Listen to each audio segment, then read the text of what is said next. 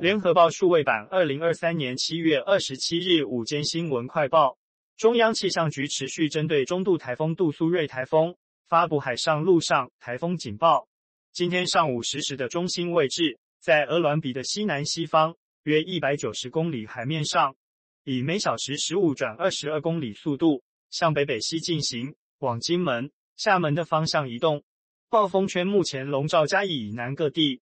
天气风险 Weather Risk 脸书粉砖表示，中央气象局的雷达已可看到完整的台风结构。在掠过吕宋岛后，环流明显的紧缩起来。目前最强的风雨大约集中在台风中心约两百公里内，也就是恒春半岛、高屏沿海，仍可能会被较强的旋背扫中，仍需严防灾害发生。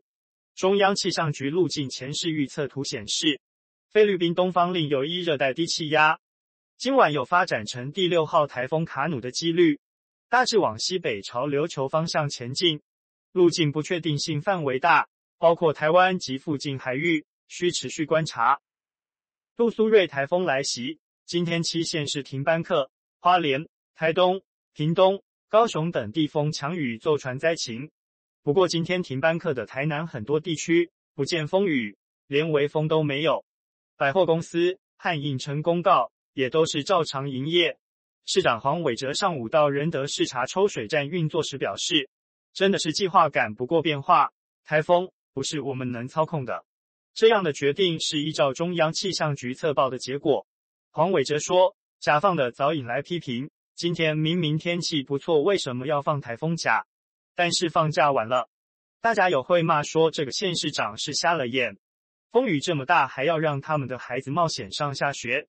这个责任我们是担不起，因而只要一天当中有任何一个时段可能会有大风雨，都要考虑是否放假。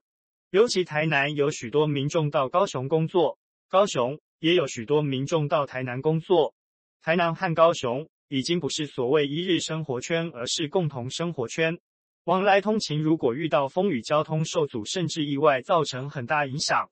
基于共同生活圈，也依据相关的人事行政规定。只要风雨接近放假标准，其实还没有达到，也会考虑停止上班上课。汉光三十九号演习实兵操演今天进入第四天，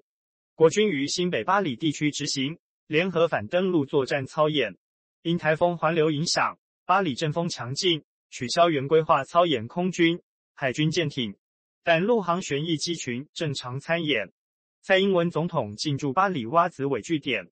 着野战服亲自搭乘悍马车上滩头试导滩岸阻绝与战壕设施，并于台北港高处试导全程操演。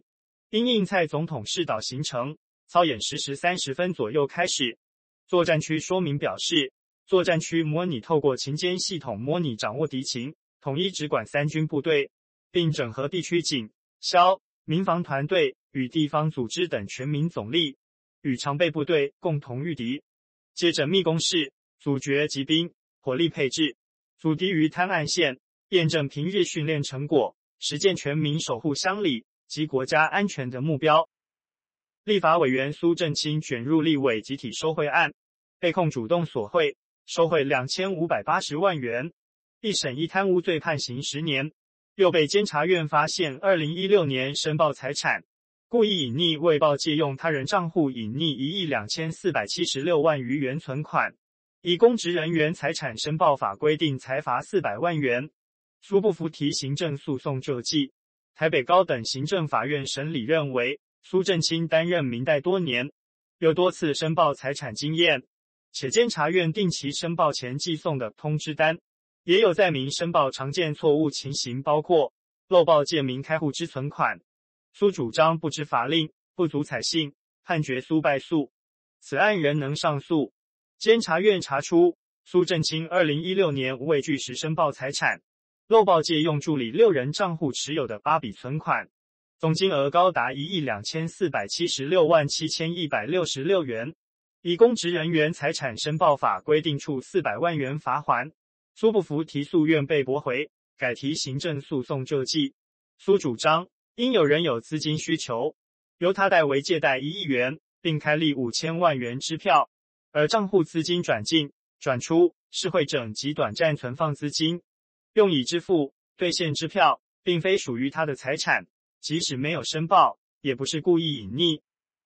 美国联邦众议院通过《台湾国际团结法案》，主张联合国大会第两千七百五十八号决议不涉及台湾。民进党前立委林卓水今天透过脸书表示，二七五八决议一面封杀了中华民国的国际空间，使中华民国和中华人民共和国不能并存。但两千七百五十八和台湾关系早已定案为台湾地位未定，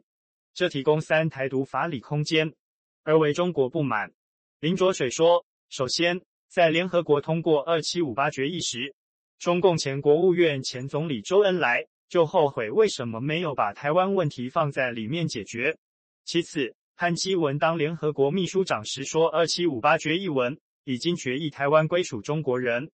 在无朝谢游说美国后，美国联合日澳要求更正，由于决议文中的确找不到台湾这个名字，潘基文不得不更正。因此，林卓水认为，二七五八决议一面封杀了中华民国的国际空间，使中华民国和中华人民共和国不能并存；但两千七百五十八和台湾关系早已定案为台湾地位未定，这提供三台独法理空间。而为中国不满，但连周恩来也只能无奈。蓝人再火大也改变不了现实。而国民党前立委蔡正元今在直播节目接受主持人王浅秋访问时表示，美国宪法规定国际法高于国内法，即便此法案未来送美国参议院通过此案，也只是美国的国内法。